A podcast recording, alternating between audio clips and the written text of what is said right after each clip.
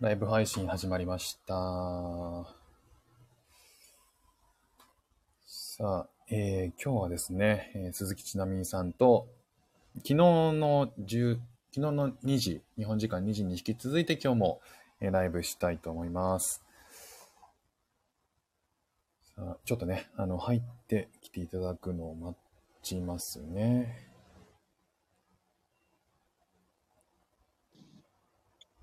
こんにちは。よろしくお願いします。今日もお願いします。お願いします。今日は工事は大丈夫です。いや、ちょっとあの、大丈夫かどうかをはっきりと伝えられないのが申し訳ないなっていう。あの、10時半、10時から、えー昨日に引き続いて、あの、音が鳴っていは、鳴り始めまして、うんうん。えーただ今日、えっと、今日は11時頃には止んだので、これいけるんじゃないかなと。おー。あの、三30分、35分ぐらいで終わったのかな。でも、ずっと静かなので、今日は昨日みたいなことにはならないんじゃないかなと。ね、でもスケジュールがよくわかんなかったりしますもんね、工事のね。そうなんですよ。で、昨日、アドバイスもらったじゃないですか。それは、それはあの、チラシ、ビラがあるんじゃないかと。うんうん、そうそうそう。ありませんでしたね。ありません。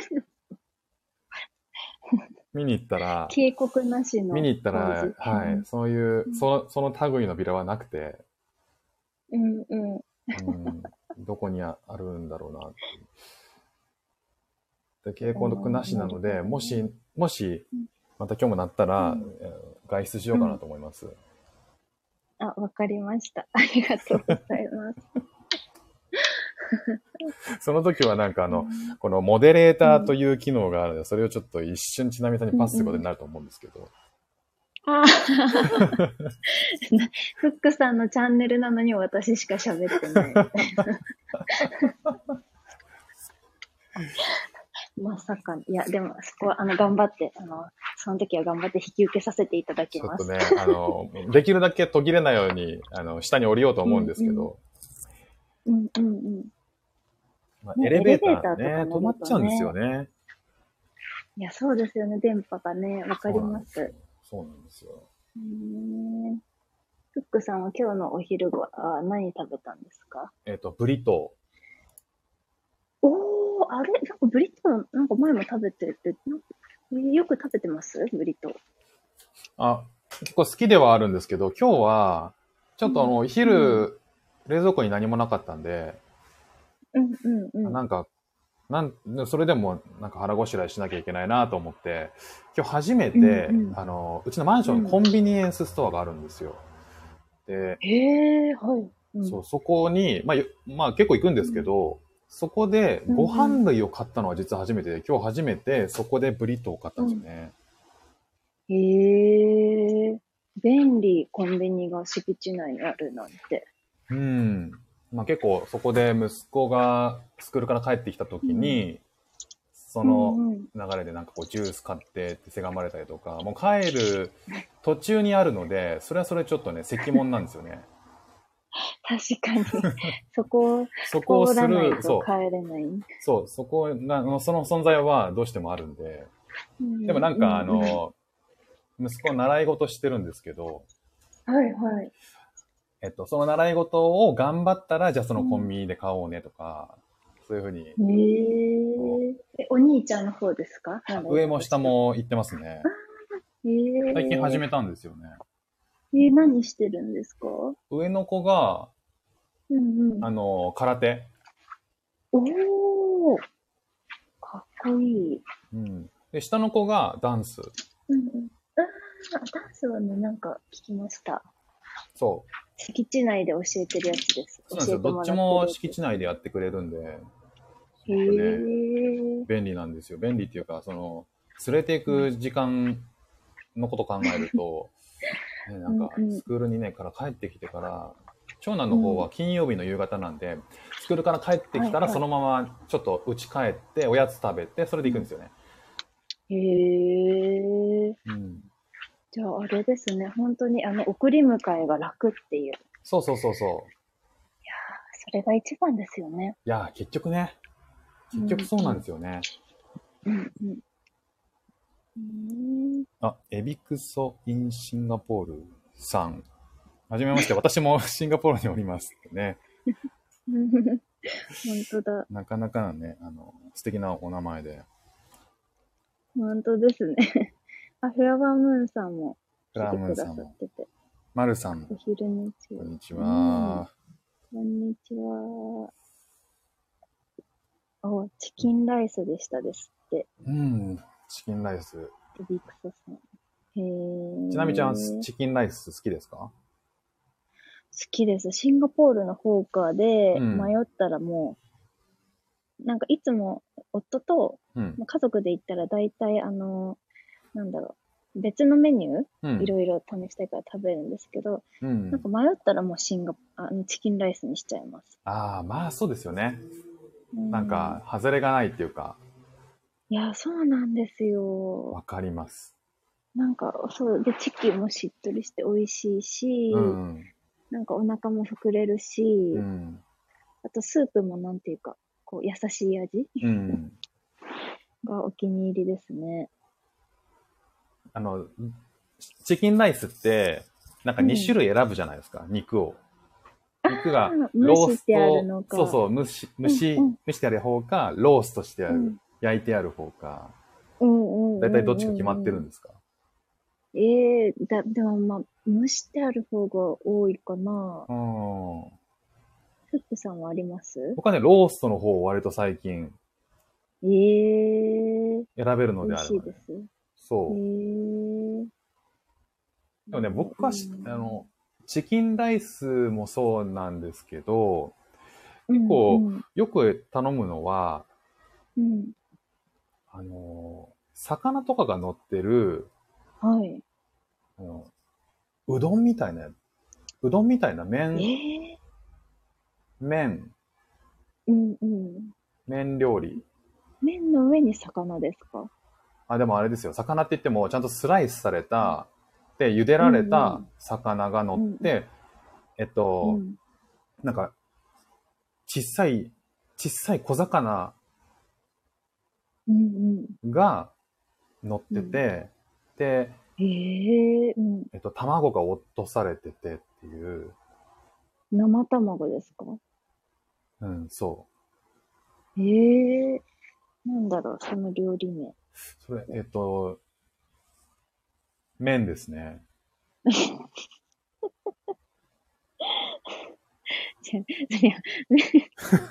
なんかあの、よく見るのが、その、フィッシュのボールが入ってるうん。やつはあるじゃないですか。うんうんうん、うん。フィッシュボールが入った麺は食べたことあるんですけど、うん。なんかその魚の、それが入ってるのは、ノーマークでした。でもなんか、その、魚かどうかは、もちろん選べるんですよ。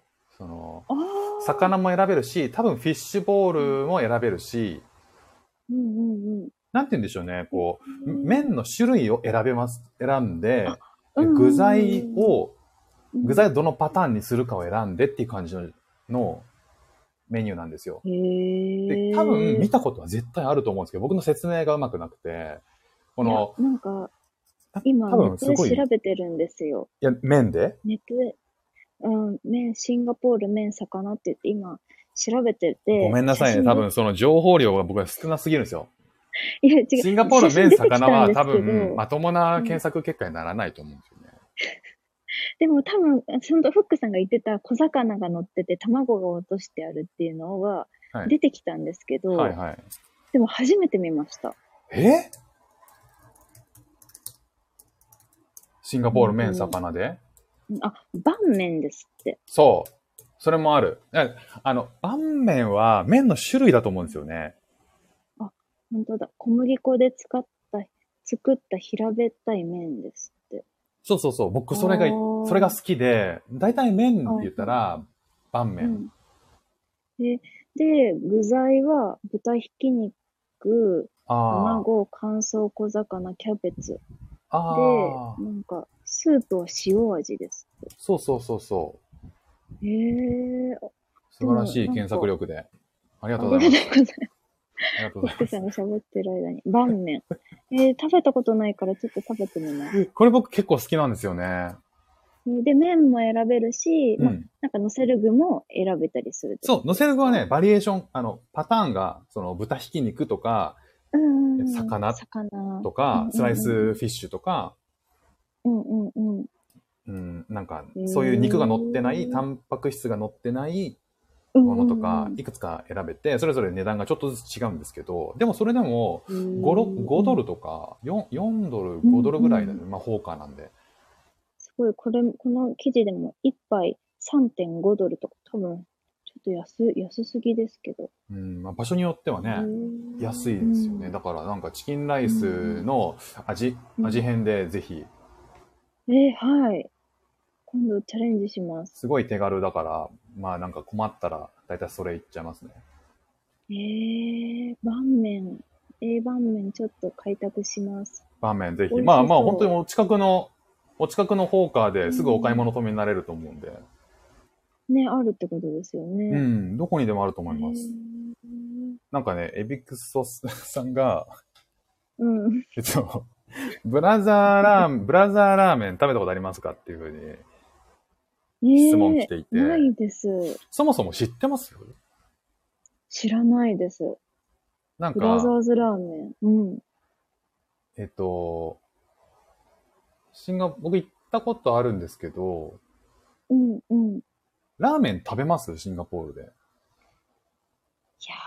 ー、あんまり。あでもあんまりそもそもそんなにラーメンそもそもそんなこう、そう、もともとラーメンとか麺うん。とかをそんな食べないんですよね。うん割とご飯が多いので。うんそうそう、シンガポール来てから、まだラーメンは、あの、明治屋の1階のところで味噌ラーメン食べたことあー、先週末食べました。うん。あそこの味噌ラーメン美味しいですね。西川ラーメンでしたっけ？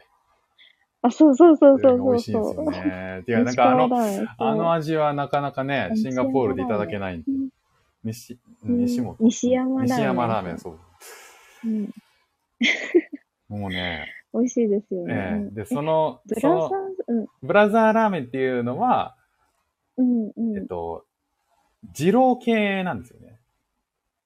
へえ。二郎系っていうジャンルがあって、ラーメンに。うん。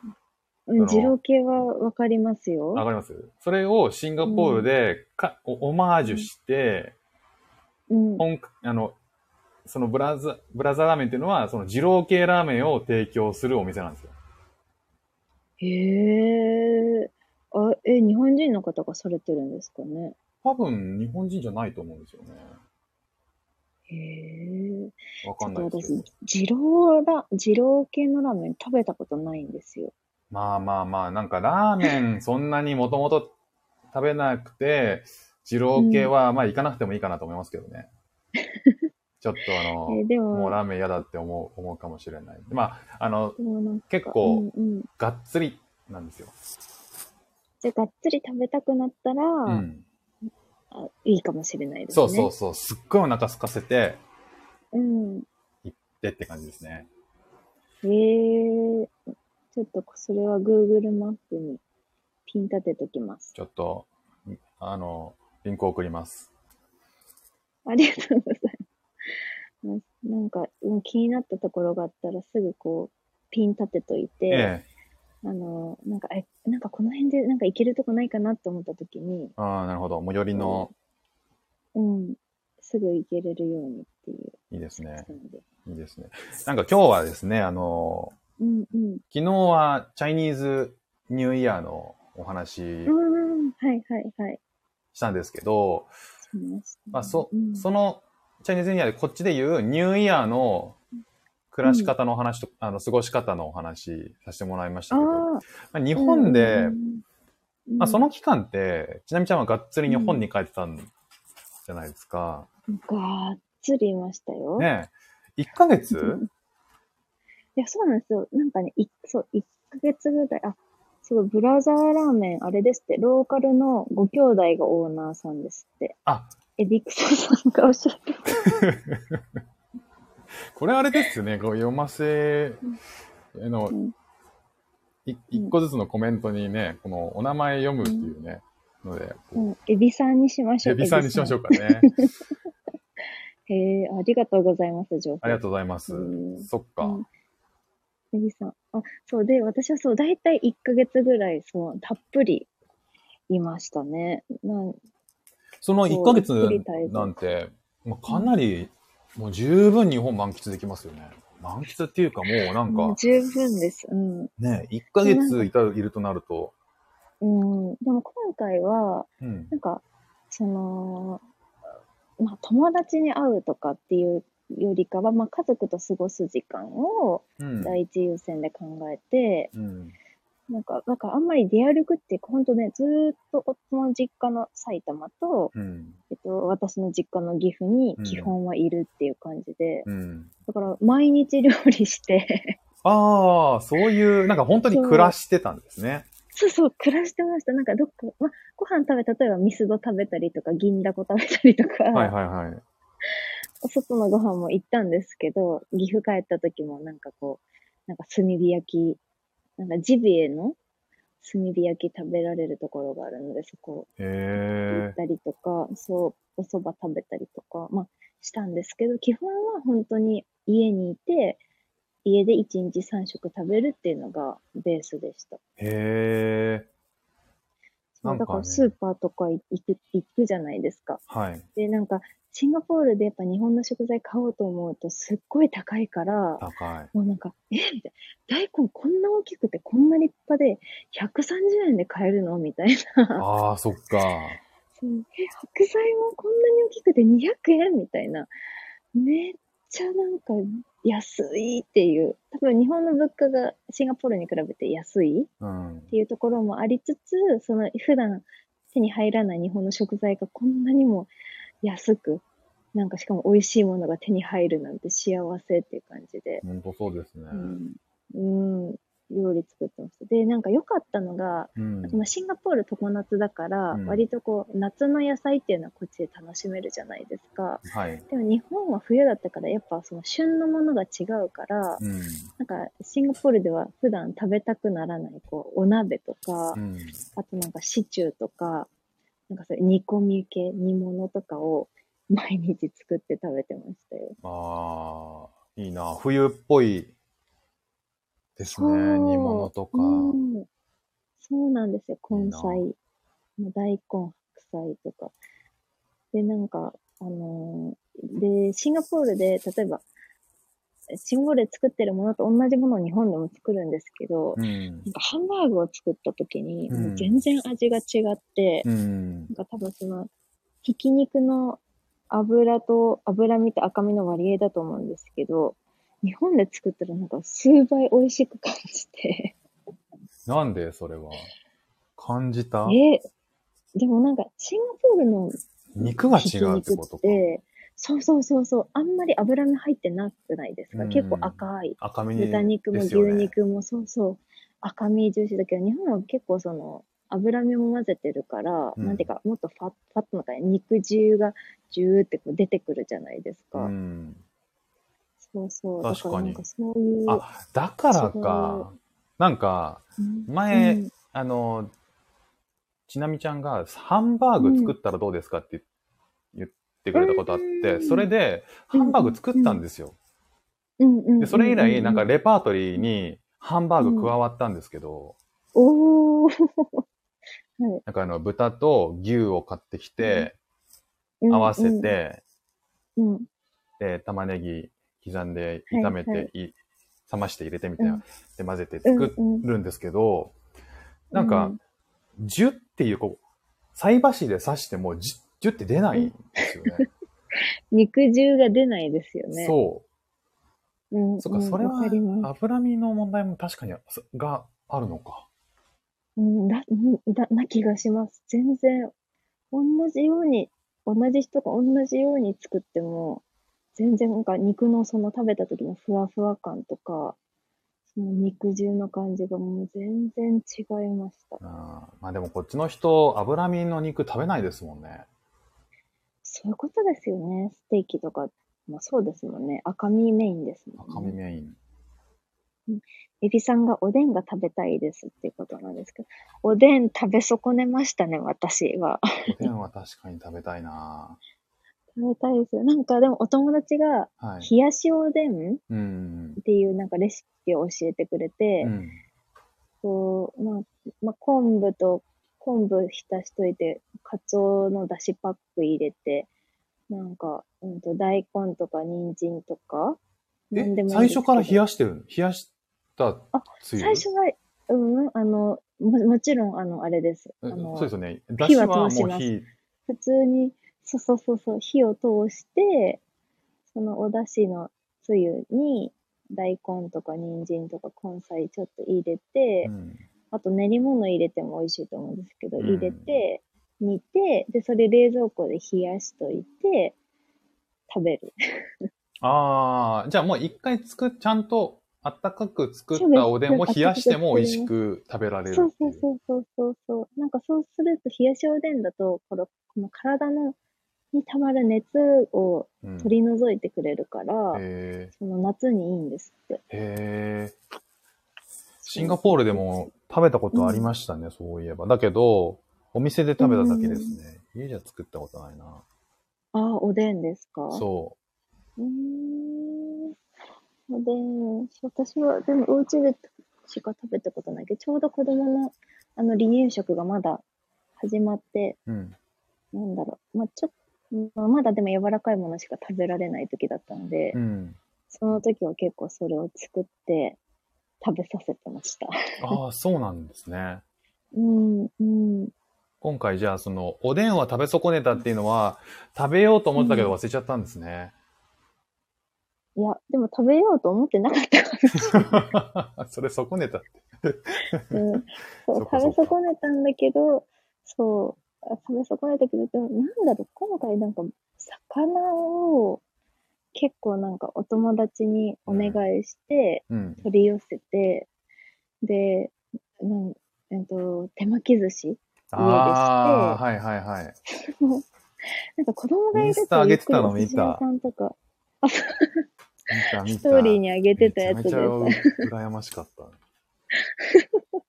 フックさんが日本で、あ、いや、シンガポールで。そういうこ、そういうことなんですよ。そういうこと。そういうことですよねそう。そういう、あの、哀愁感を漂わせてたのそうなは、んですよ。一人は私ってことそうなんですよ。何この手巻き寿司とか思って、うん。目に毒。そう、食べて、あと、ぶり大根作ったりとかあしてました。あ、あエビさんが、ジュロンポイントにおでん屋さんありましたが、なんだかなでしたですって。うへんー僕がね、食べたのはうん、知り合いの日本、あの、お店なんですよね。おー、はいはい、和食のお店。そうそう、和食のお店。へすーっごい美味しい。トマトのおでんとか、美味しかった。トマトのおでんって、いいですね。うんなんか、おつな夏らしい感じがする。そう。私、冷たいトマトがまたいいんですよね。うんうん。ああ、いいなぁ。へえ。フックさん、フラワームーンさんが明治屋でおでん具材を買って、この前おでんしました。おー。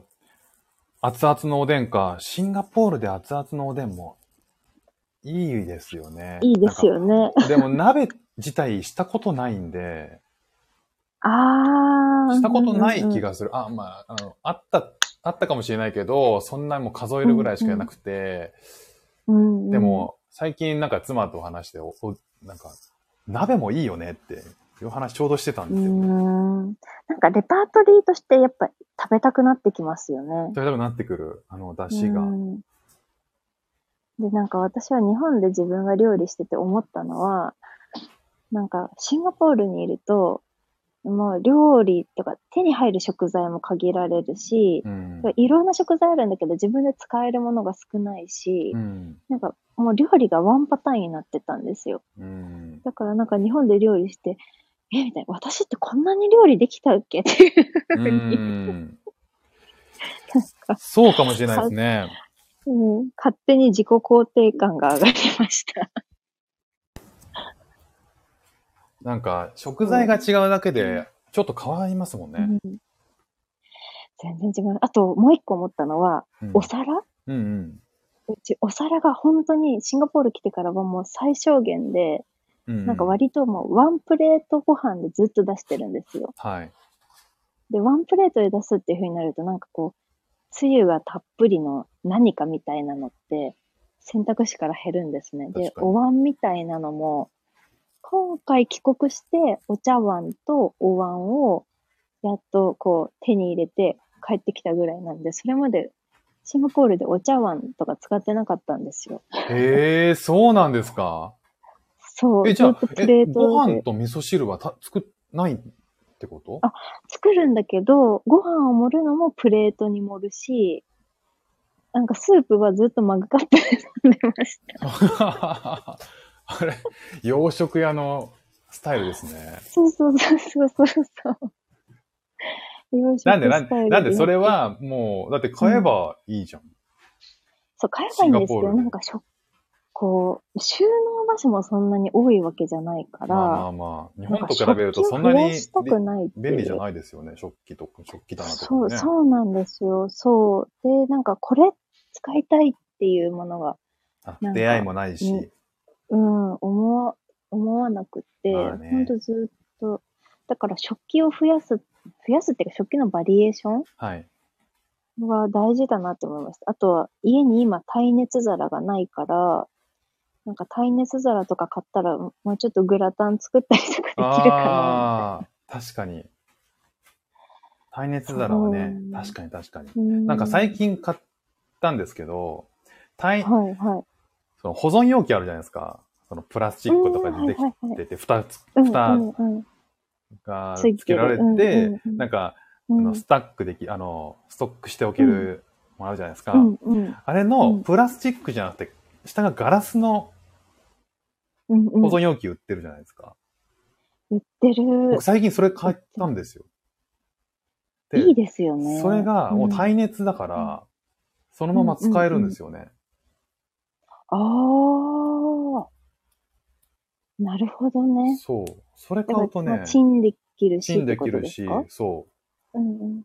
チンできるし、なんかすごい細かい話なんですけど、プラスチックの保存容器だと、油物入れると洗う、洗うのがすごい大変なんですよね。もう本当私今それを言おうとしてました。でし、だだから、うんなんかそれがガラスになるだけで、ストレスがめちゃくちゃ減るんですよ。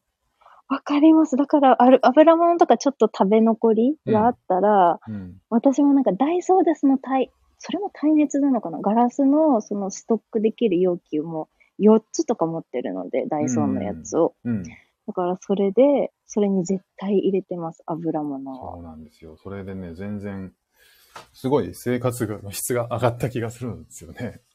わかります。やっぱ分かってくれるか。うん。でも、シンガポールって、あの、うん床が大理石だから、もうお皿落としたら終わりじゃないですか。確かに確かに。その辺怖いところはありますねうん。なんか日本からその小皿を持ってきたんですけど、うん。もう持ってきて出した初日にもう1枚割っちゃって、あ はぁ、みたいな。だからなんかあんまりなんか逆にお皿にお金をかけない方がいいのかなっていうふうに思いあ、ました。わかる。それはなんか、その、うん息子、の、息子の友達で、うんうん。えっと、お母さんが日本人の人がいるんですよ。ああ、はいはい。で、その人が、もともとすごい食器が好きだったんだけど、うんうんうんこっちに来て、やっぱりそういう環境だから、最初ちょっっと悩んだって言っても最初割っちゃうし、で、子供ちっちゃいし、そう、すぐ、なんか引っかかって落としたりとかするから、最初やっぱなんか控えてたらしいんですよね。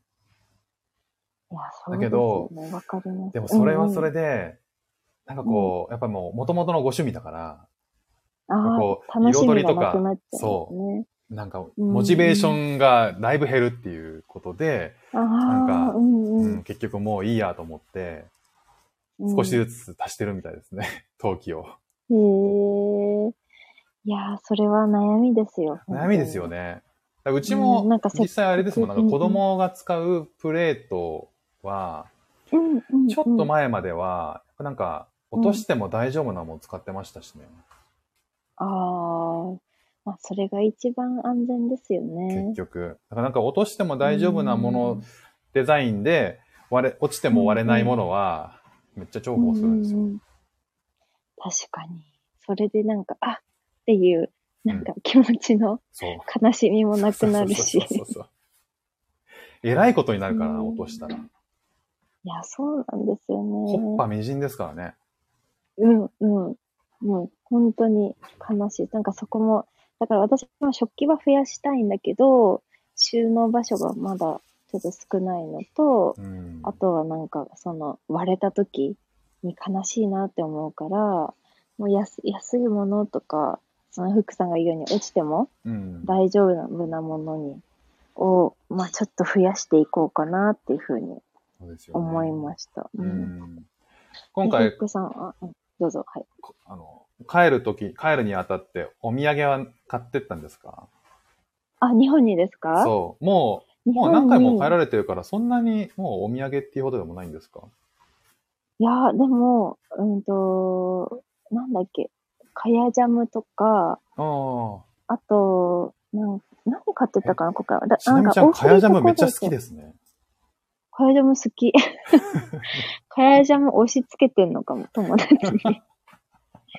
なんかまあ、かやジャムと、あとなんか、オーフリーチョコレートの、なんか、チョコクッキうん。ーを、まあ、好きで、それを買ってて、あと今回、新たに加わったのは、なんか、プラムロールってわかりますか？なんか、エビのスナックです。うん、ああの、ピリ辛のやつあ、。わかる。あ、でも有名ですよね、お土産として。有名です。そう。フェアプラであれ買買って、渡したり、あとは、うんと、何買ったかなあと、なんかスタバのタンブラー買っていきました。友ああ、シンガポールのオリジナルありますもんね。そうそうそうそうそうそう、うん。あいいと思う、いいと思その辺ですかね。今、うん。なんか、お菓子を、は、を今後なんか増やしていこうかなっていうふうに思ってます。なんう。か、うんだから TWG とか、うんあのうんバ、ババシャバシャコーヒー？いつも忘れる馬車コーバシヒーャコーヒー。も は、そう、まあ、定番だから、前ちょっと買ってったりもしたんですけど、うん。まあ、今回は家族に会うだけだし、うん。まあ、と思ってそのぐらいを買いましたね。ああ、そっかそっか。うん。えフックさん、あの、フラワームーンさんがシンガポールで美味しいお魚売っているところ知りたいですだそうです。うん、え、ち、ちなみちゃんなんか知ってます？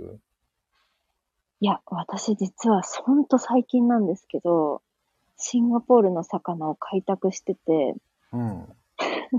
なんかフェアプラに売ってる魚で、うん。食べられる魚がね、2種類ぐらい増えたんですよ、最近。どういうこと？えしえ、食べられる魚が2種類増え食べられるっていうか、なんか、魚、並んでるじゃないですか。はい。でも、なんか見たことない魚が並んでるから、まあね。あの、手を出せなかったんですよ、今まああ、名前もね、聞いたことないし、で。そうそうえそうそう。英語表記でよくわからないし、わかんないし、英語のこう調べてもピンとこないみたいわかるわなかるわかる。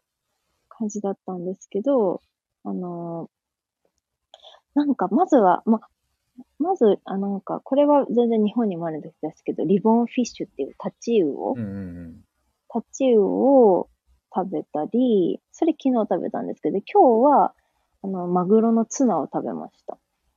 うん。ツナ食べたり、あと、なんかちょっとなんて名前か忘れちゃったんですけど、スペインサバっていうのがあるんですよ。うんうん。サバ？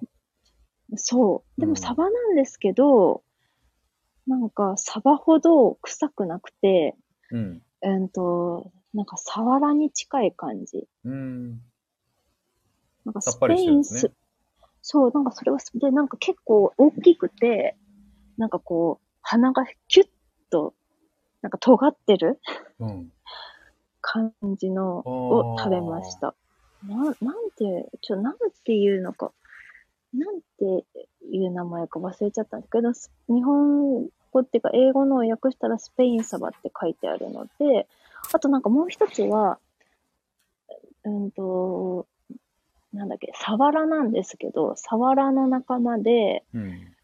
あのーなんか、マレー料理で使われるもので、うん。マレー料理のでは、なんかそのさ魚を、なんかぶつ切り、もう結構大きいですよ、それも。20センチとか30センチぐらいあるんですけど、うんそれこうやってぶつ切りにして、それを低温の油で揚げて、うん。スパイスをかけて食べるっていうマレー料理があるんですけど、なんかそれに使われる魚がサワラの仲間なんですね。へーなんかそれを、あのー食べました。普通に、何、何にしたかな？何で食べたかな？それ。普通に焼いて食べました。ゆじっくり焼いて、なんかこう、醤油とお酒と砂糖で味付けてうん。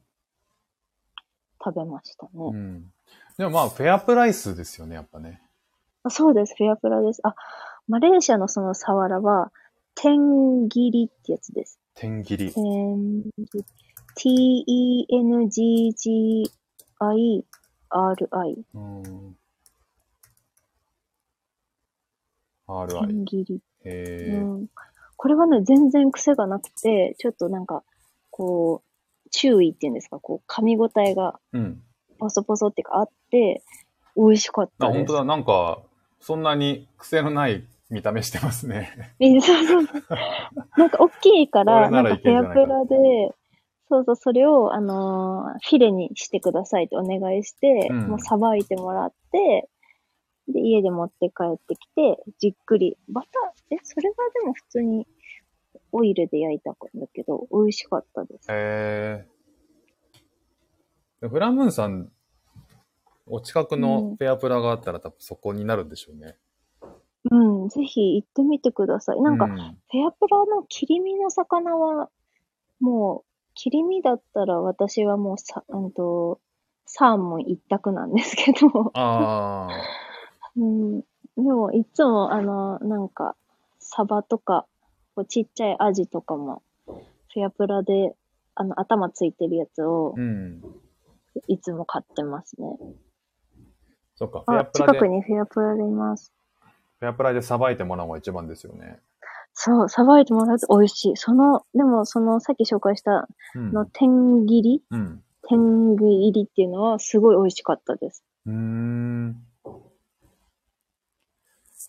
美味しかった。フックさんはお魚どうしてますか？僕もう本当にフェアプラでうんサーモン買うしかしてないですね。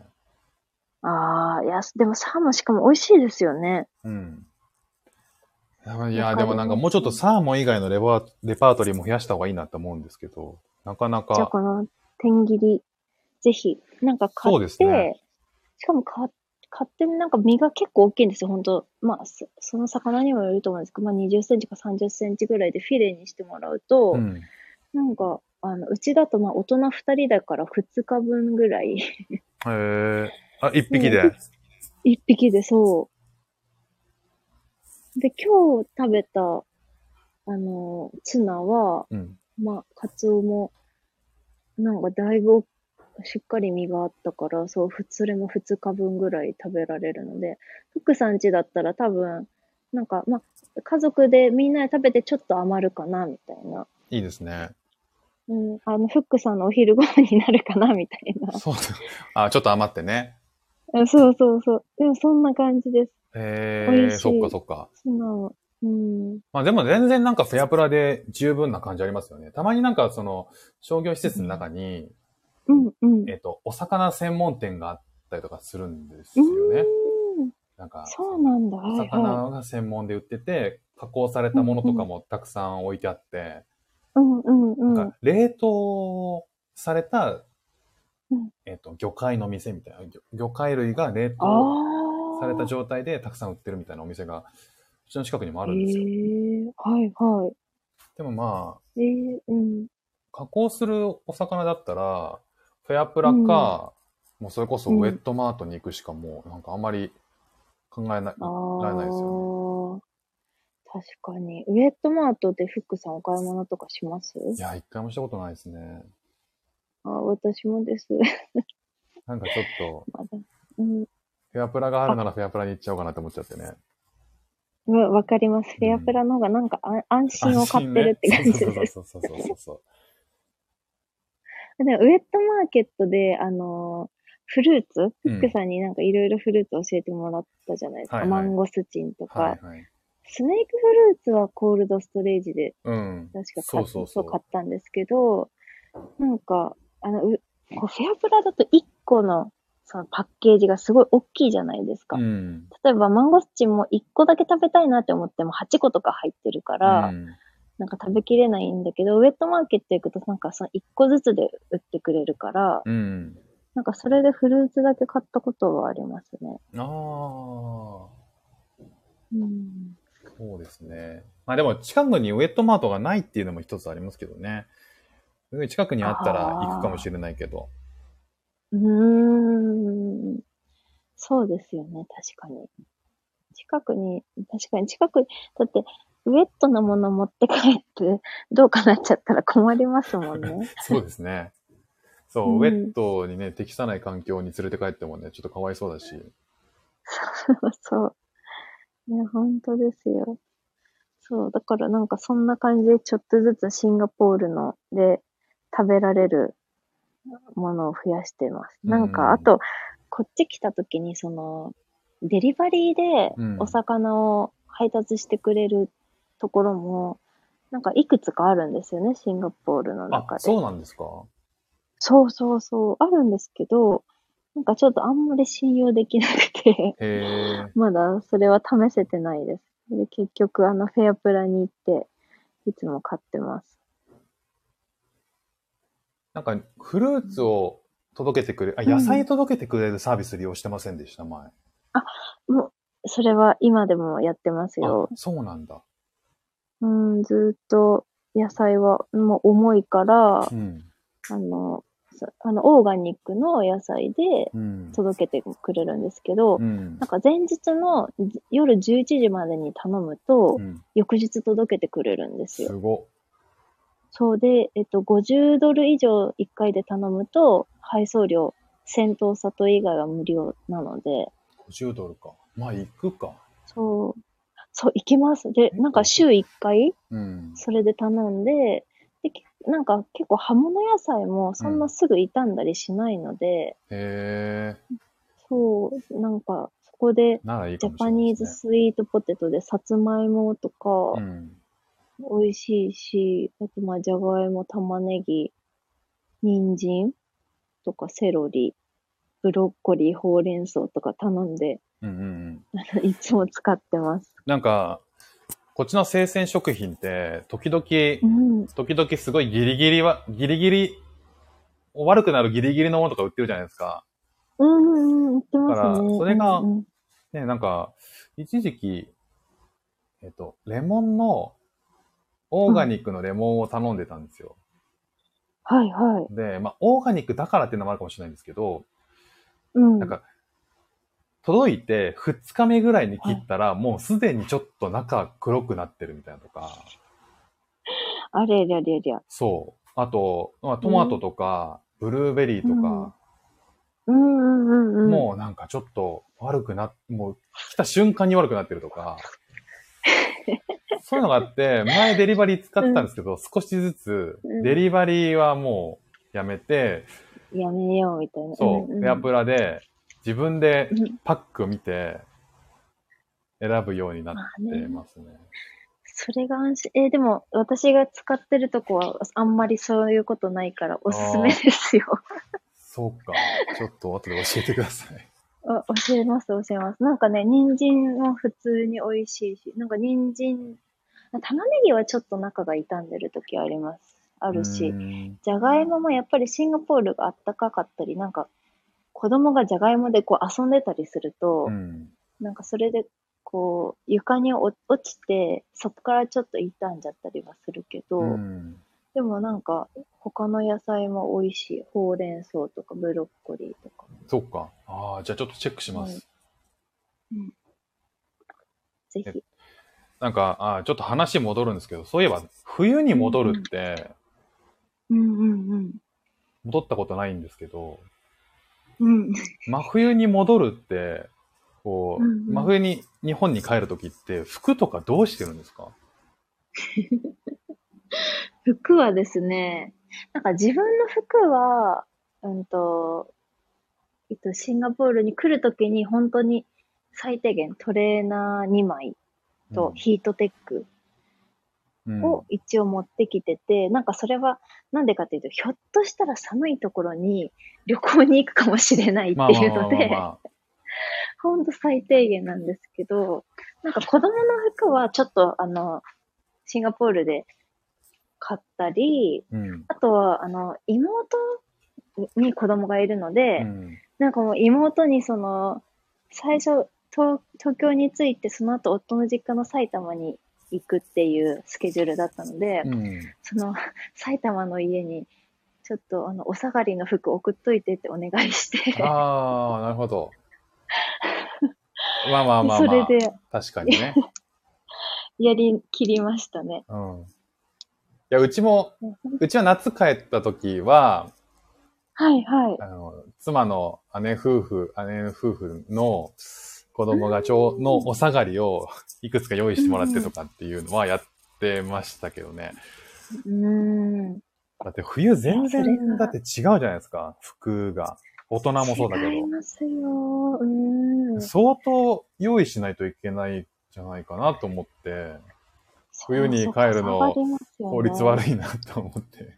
うん。いや、本当なんか、子供が、そのインファントで使ってる、うんこう薄手の長袖長ズボンも一応持ってたんですけど、うん、心細いですよね。そんなのではカそう、カバーできないぐらい寒かったから。ですよね。そう。で、妹が結局、妹に送ってもらった服を着せてたので、うん。なんか、あの、ここれ持ってこなくてよかったなって思うものが逆にいっぱいありました。あ、まあね、シンガポールからわざわざ持っていく必要はない。そうそうそう、わざわざ、そうそうそう。いや、だからあれですよね空港から、うんあの、旦那さんご実家までの間をしのぐためのものですよね。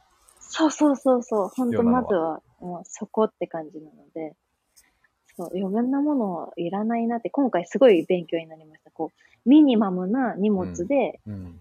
帰って、うん。で、なんか日本のお蕎麦とかうどんとかをわかる。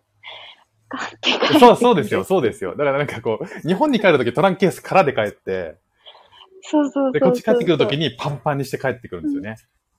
そう。で、こっちに、なんか、お土産とか、その、あ、子供の服と思って、こっちから出るときもパンパンでうん。出て、もう全然でお土産減ったって、何もできない。そう思ったんですけど、そうお土産、お土産分とかは減ったんですけど、うん。あれ？みたいな。もうなんか、200%ぐらいに増えてるぞ、みたいなので。トランクケース1個、1個足りないじゃないですか、それ。あ、そう、ほんと、足りない、足りないぐらいでしたよ。もう。そうなんですよ。どうしよう、みたいな。絶対そう。だから、そういうのもあるからね、なんか冬に帰ると服もいっぱい持って帰んなきゃいけないとか、いろいろあるし大変だなと思って。まあでも、いや1ヶ月いればね、なんか日本で調達するとかも考えますよね、さすがに。まあまあ、そうですね。ほんと、なんか、でも2泊3日ってだったら惜しいなって思うかもしれないけど、そうね。そうそう、割と長めに入れたので、うん。なんかまあいいかなみたいな。あとはまあ本当妹に感謝ですよね、そこは、ね。確かにね。そう、やっぱりなんか、パジャマも送ってもらったんですよ。あパジャマって薄いのしかなかったので、うんで寝てる時に風邪ひいたら困るあ。し、うんいや、ほんと助かると思って、使ってました。まあね、埼玉、あ、でも埼玉でもね、なんか暖かいところと寒いところがあるらしいから。うちの、うちの実家はすごい寒すぎて、うんうん。妻は冬には帰りたくないって言ってますけどね。冬に帰りたくない。全然、帰れますよ。大丈夫ですよ。ものすごい寒いんですよ、でもね。尋常じゃないぐらい寒くて。いや、ね、あの、帰って、うん。帰ってこれまでの、こう、日本にいた時と同じようなルーチンで過ごせたってことですか、年末年始の過ごし方っていうあそうですね。そうそうそうそう。あの、両方の実家に行ってなので、ほんとそんな感じでしたね。これはいいですね岐阜にいた時がちょうどクリスマスだったので、うん。なんかクリスマスえっと東京に行って、そこから岐阜に帰って、で、また東、そうそうそう、東京に戻るっていう。ああ、そう。なので、なんか、その、埼玉から岐阜に行くときは、うんもう本当に最小限の荷物で行って、で、埼玉になんか、その、お土産用に買ったものとか、使わないものは、全部置いてってう感じでん。帰りました。えー、じゃあ年末年始はうん。は埼玉で、埼玉で、年越しね。は埼玉でして、いう感じです。いいなぁおに日本でそれだけ過ごしたら、日本のいいとこもたくさん味わえますよね。うーん。いや、そうですね。ほんと、まず、なんだろう。まず言葉が通じる。わ、かる。不自由がないっていう、そう、そういう意思疎通の不自由がない。ね。どこに行くにもね。そう。なんかスーパーに行っても、こう、これなんだろうって思うものもないし。うん。えー、あとな、何、何ですかね。日本帰国すると、日本のいい、日本ってやっぱいいなっていうところとか見つかってくるんですよいね。やー、思いますよ。なんか本当に、なんか当たり前だけど街も綺麗だし、うん。なんか臭くないし、こう、あ安全じゃないですか。うん。それはすごい感じますよね。なんかね、あの、遊び場とかは。東京近郊ってあんまり子供が、ちょうどその、うんちなみちゃんの子供、お子さんが遊べるあところって少なくないですかか？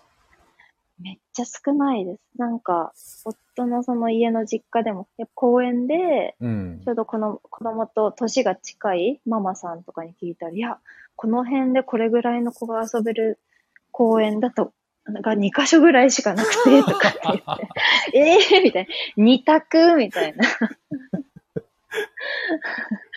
選択肢少ないなそう。で、でもなんか私がその、たまたまその夫の実家の近くに、うんその、室内遊戯施設で、その自治体がやってる、あうんと、0歳から3歳の子が遊びに行けるようなところがたまたまあったんですあ、うよ。ん。歩いて行ける距離で。うん。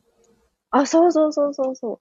だから本当それがあったから、なんか良かったですよね。遊べるところが。ちょうどね、なんか、あのうん転んでも大丈夫で、で別にそんな広くなくていいから安全でみたいなとこって、そうそうそうそう。条件がね、あの、一致するとこっていうのが、なかなか見つけにくいんですよね。そう、限られますね。もうちょっと大きくなったらいいんだけど、なんかう。、室内だけだとね、本人もつまらなくなっちゃうし、うん。っていう感じでしたね。そうですよね。うんいやいや、大変でした、その辺は。うん。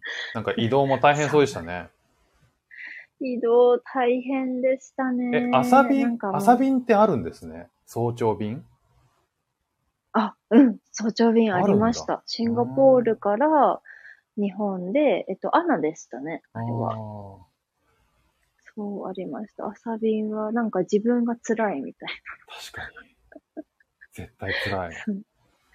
な。自分が辛く、もう本当になんか、掃除とか、冷蔵庫の中も空にしようと思ってたら、うん。割となんかい、いろいろ残ってて、ああ、全然掃除終わらないみたいな。パッあ、キングこも終わらないみたいな。あしょ当日？当日にパッキングしたそうそうです。なんか前々からしてたんですけど、でもなんか最後はやっぱり、な、なんだろう、あの、家の掃除？なんかこれはしまった方がいいのか、これは破棄した方がいいのかみたいな、食材系とか。こう、不意、なんかこう、不意に置いとくとうん、絶対かびるじゃないですか。うんうんそこですよね。そうですね。1ヶ月もいたらね、さすがにちょっと、そう、心配になっちゃってう、ん。そんなところがありましたね。そうか。まあでも日本に帰ったら一番やっぱりぐ実感するのは食なの、食なんでしょうね。食はそうですね。僕はねあのうん地味にお風呂、湯船に浸かれる幸せをね、日本に帰ったら感じるんですよ。ありますね。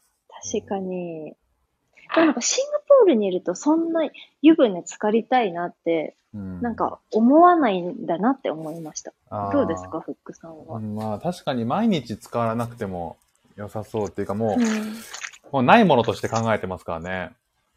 うんうんうんうん。なんかもっと、こう、湯船恋しくなるのかなって思ったら、やっぱり暑いから、うんうんうんまあまあそれはあるかもしれないですねぐらいでちょうどいいなっていうのが感覚ですね。うん。なんかあの、ちょっとぬるめのお湯を、うんお湯でうんお風呂入りたい。うん いや、私は熱々がいいですね。夏でもも。し入るなら、夏でもそうです。あ、夏は、夏は、今だったらそぬるめですね。そうそう、シンガポールの話ね。うん。シンガポールだったらぬるめです。でもな、やっぱり子供が、あの、シンガポールでもプール入れてるから、うんプール大好きなので、うん。もうお風呂がもうすごい楽しくて。あ、そっかそっかそっか。プール感覚でね。もう、本当に、もう本当毎日ゆでだこになるぐらいお風呂に入ってて、わかる。うん、楽しそうでしたよ。子供は本当お風呂好きだもんな。うん。え、あうの、ん初詣とかは行ったんですか？あ、行けましたよ。いいなぁ。近近所のちっちゃい、あのー神社に行って、うん。で、甘酒とかみかんとか、いいな振るぁ。舞われてたので、いただいて。で、今年もよろしくお願いしますとかって、ね、その、なんだ、お手伝いされてる方が言ってくださって、あ、お願いしますとか言ったけども、来ない、もう、もうシンガポール戻るんだけどって思いながら、いいんだよ、いいんだよ、それは そ。うそう、そう。って思いながら挨拶して。うん。そうそういいなぁ。あその、ね。パチパチ焚き火みたいなのが。あああ、るところもね火に当たったり、うんうん。しましたよ。あとはね、やっぱりお餅食べたりとかが楽しかったですね。うん。なんかうちはいつも年末におばあちゃんのお家で、うん。あの、お餅作るんですよ。鏡餅と、そのお正月に食べる切り餅を。さすがになんか杵と臼ではつかないんですけど、うん。その機械の、機械って作るんですよね。なんか、うんもう本当年、年に1回しか登場しない、うんそのお餅用の炊飯器があって、あ、うちの実家もある、あるんですよ、それ。本当ですか？えちょっと細長いやつで、細、ほあの、年季がすっごい入ってますけどね。すごい入ってます。で、途中から、あの、お餅が中で、もち米が回転してやったら、こう、水をちょっとこう、あ、そうそうそうそう。そうそうそうそうそうそう。そこは手なんだっていうね。そうそうそうそこ自動じゃないんだっていう。そう。なんかそれを、それがなんか年末の行事としてあるので。おばあちゃんにそれをやってもらって、なんかつきたてのお餅食べて、羨ましい。あの餅うまいんだよなそう、つきたてはね、伸びますよあね。ーうまいんだよなあの、つきたての餅を丸めて、うんなんか鏡餅とか作ってるんですよ。うちの実家だと恒例で。うんうんうんうん。で、あ、の、氏神様にお供えするものとか、うんうんうんなんうん。どこそこにあげるものとか、あそれもなんか親戚にあげるものとか、ああ、いや、いいですそれね。作ってるんですけど、その作ってる途中でちょっと食べるっていうのは美味しいんですよね。つまみ食い。そう。つまみ食いいや、がわ美味しいんだよかりますな。めっちゃ美味しいです。美味しかったです。だから、なんかその、岐阜で作ったお餅を、あの、埼玉にも持ってったので、うん。もう埼玉でも毎日お餅食べてました。うん。なんかみんながご飯食べてなんか、あちょっと私お餅いただいていいですかって言って自分の分だけ焼いて、わかる。朝ごはんから、朝からもお餅でいきますよね。そう、朝からもう、うん、朝からお餅食べてました。フックさん、フラワームーンさんが、最近グラブでどんどんドンキから何度か野菜やお肉や日本の食材注文してしましたが、お野菜その時は綺麗でした。いやー、まあ、確かにドン。ドキはンキはねね、あの、行き届いてるっていう感じは、印象はある。うん。ドンキはクオリティ高いですよね。そうですね。それもちょっと割高なんですけどね。うんうんうんうん、確かに。うんえでもドンキはもう間違いない。もそうドンキは間違いない。そう、安心なので、うドンキをずっと利用する時もありました。ん。ああ、そうですか。う。ん。ええでも、ちょっとやっぱり、うん。フェアプラの方がバリエーションも多いし、ローカルの食材もたくさんあるし、今なんだかんだ言って割安だから、やっぱフェアプライスで。で、もうどうしても日本食で必要なものとか、調味料とかもやっぱりドンキの方が揃ってるから、日本系のものは。だから、なんか使い分けてるかな。ああ、だから日本のものはドンキで買って、そう、調味料とあか、ーなんか簡単に乾燥してるものとか。うん、うん、乾燥してるもの。わかめとかですかのカメとか。そう、鰹節とかですかそうです。それが言いたかったんです。確かに。あと、豆腐とかは、ああ、なんかね、豆腐もなんかちょっと違うんだよな、フェアプライスの豆腐とドンキの豆腐。日本で作った豆腐。ええああ、確かに。うん。違いますよね。そう、あと納豆とか。結構やっぱうちの子供が日本食好きだから、うん日本食、うんうんそういうのを調達するのはやっぱドンキですね。うん、使い、使い分けは確かにうん。いいかもしれない。うんあもそんな、そんなこんな1時間経って、今、しなみちゃんにこう、耳に届いたかわかんないですけど、届いてました。もうそろそ始ろまったなって思って。まあまあでもいいタイミングで始まってくれてよかったな。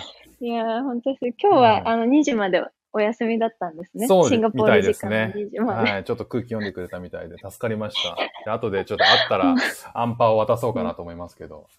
ああ、もう、すごい、頑張ってるねっつって。そうそうそう、みかんと渡そうと思います。じゃあ今日は、い素晴らしいです。やもうなんか日本に帰れない、日本、日本に帰ったらどんなことしてたかなみたいなのをちょっとね、いろいろなんか、あ、恋しいな、日本は、みたいなことを考えた時だったんで、1ヶ月後帰られたちなみちゃんからいろいろ聞けてよかったです。楽しかったです。いやいや、こちらこそ、あの、はいありがとうございま思いを馳せられましした。余計恋しくなりますよね。まあまあまあ、ちょっと次の日本帰国までちょっと楽しみにしてようと。思いましたうん、そうですね、うん。やりたいことリストを作って。そうですぜね。季節によってまたいろいろ違うからね。ひ。本当ですよ、まあ次また帰られる予定もちあるんですよね。もう、そんなになんか別に1年先とかじゃないですよね。ちなみちゃんの場合は。そう、多分、なんか、え？質問が鋭いですね。あります。あ、あるんだ。いいですね。また聞かせてください、お話。あれですよね。私たちがまた先に帰るか、ひょっとしたらフックさんたちがさ、その間に先に帰るかもしれないか多ら。分帰んないですね。本当ですか？多分先ですね、さらに。先ですか、うんあららら。ちょっとまた。そう、まあ、なんか、うんまあね、私はまだ子供がの、なんか、学校がそんな、なんていうか、しっかりカリキュラムとかでもないので。まあ、本当今のうちだなっていう感じがしてます。ああ。まあまあ。まあまあ、うんでもあれですよね。小学生とかになったら、カリキュラム組まれちゃうけど、まだ全然大丈夫でしょ。うちの子だって実際まだ、いつ、いつ休んでも大丈夫な感じですもん。うん、そう、あそう、だから全然まだ大丈夫。今はそう大丈夫ですね。うんうん。だから今のうちにいっぱい帰っとこうあって思ってそうですねます。じゃあまた日本に帰帰った時は、ちょっと日本のお土産話を聞かせてください。あ、ぜひ。またお話ししましょう。はい。またありがとうあーまたやりましょはい、こちらこそありがとうございましう。た。ありがとうございまし。た。はい、あの、聞いてくださった皆さんもありがとうございました。ありがとうございまました。す。はい。じゃあこれで終わりにあ、由美子さんも聞いてくれたんですねあ、。ゆめこさん、ゆめこさんありがとうございます。ありがとうございました。